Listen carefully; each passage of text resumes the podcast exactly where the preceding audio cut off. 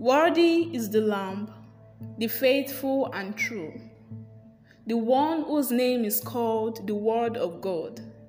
He is the King of kings and the Lord of lords. Good morning, Lord Jesus. You are listening to the Good Morning Jesus Daily Devotional from the Promised Land Restoration Ministries. On this day, the 15th of February, 2024. The topic of today is When God is Silent, Part 7. May God Almighty grant us the grace to walk with the Word in Jesus' name. Amen. Our Bible text is taken from Psalm 28, verse 1. Psalm 28, verse 1. To you, Lord, I call, you are my rock. Do not turn a deaf ear to me. For if you remain silent, I will be like those who go down to the pits. And may the Lord bless the reading of His holy word. In Jesus' name, amen.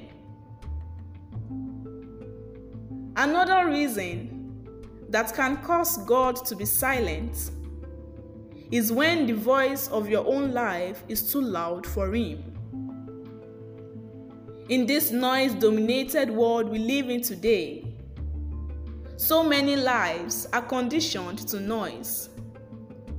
And it is very rare to find a place of peace and quiet, as noise has become one of the major characteristic traits of our time.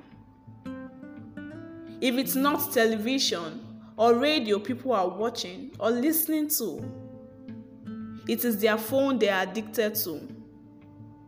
They are always watching, playing, or doing something on their phones. When you are too loud like this, when will God talk? Many of you are now dreamers, because this is the only free time God has to speak to you, when you sleep. Sadly, when the dream comes and He speaks, most still fail to listen to Him. Sometimes, God speaks in a still and small voice. And because most of you are too busy, or you are too loud, you don't hear Him. His voice can even come during a meeting, and it may come in form of the most inferior and insignificant person. But do you take time to listen? That is why I have to give some credit to Naaman, because despite the fact that he was a great and mighty general, one thing you must say about him was that he listened to good advice no matter who offered it. A small slave girl, who was just a maid in his household, told him about going to Israel for healing, and he went.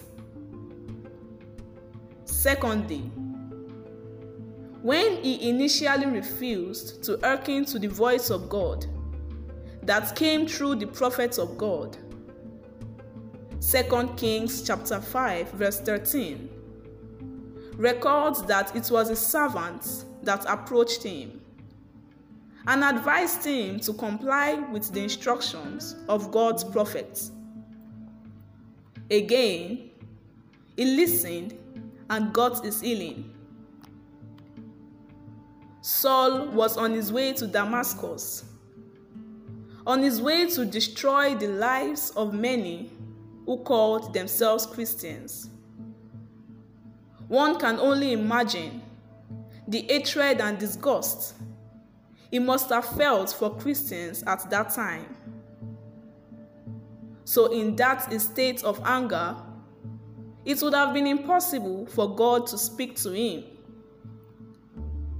So God decided to first inflict him with blindness, to silence the voice of anger and hatred in his life. It was after this that it became possible for him to hear from God. We must always pray, beloved, and ask God to destroy anything the enemy or the world uses as a form of distraction to prevent us from hearing him clearly. So you see, beloved, there is a reason that God sometimes allows sickness to eat people, because unfortunately, that is the only time he can talk to them, when they are under affliction. Let us take the following prayer points. The first prayer point is this: My Father and my God, let my spiritual ears be alert to your voice at all times in the name of Jesus.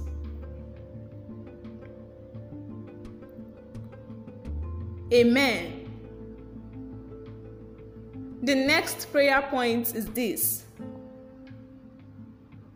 No matter how small the voice may be, and no matter how insignificant the vessel may seem, Lord, help me to always hear you when you speak to me in the name of Jesus.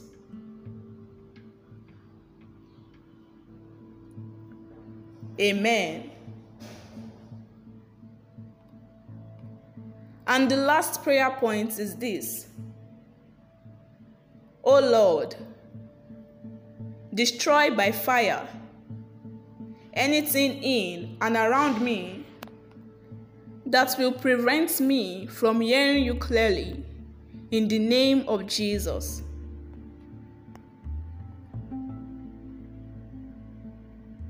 Amen. The prophetic word for the day is this: I pray that your case will not be such that the Almighty God will have to use affliction to get your attention and speak to you, in the mighty name of Jesus. Amen. Remember that God is not a magician. It is the word of God that you read and that you hear that will work for you, as long as you choose to work it in your daily lives. Remember that God is not a magician.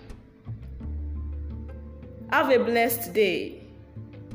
Pastor Oluseyi Ogwarunyinka.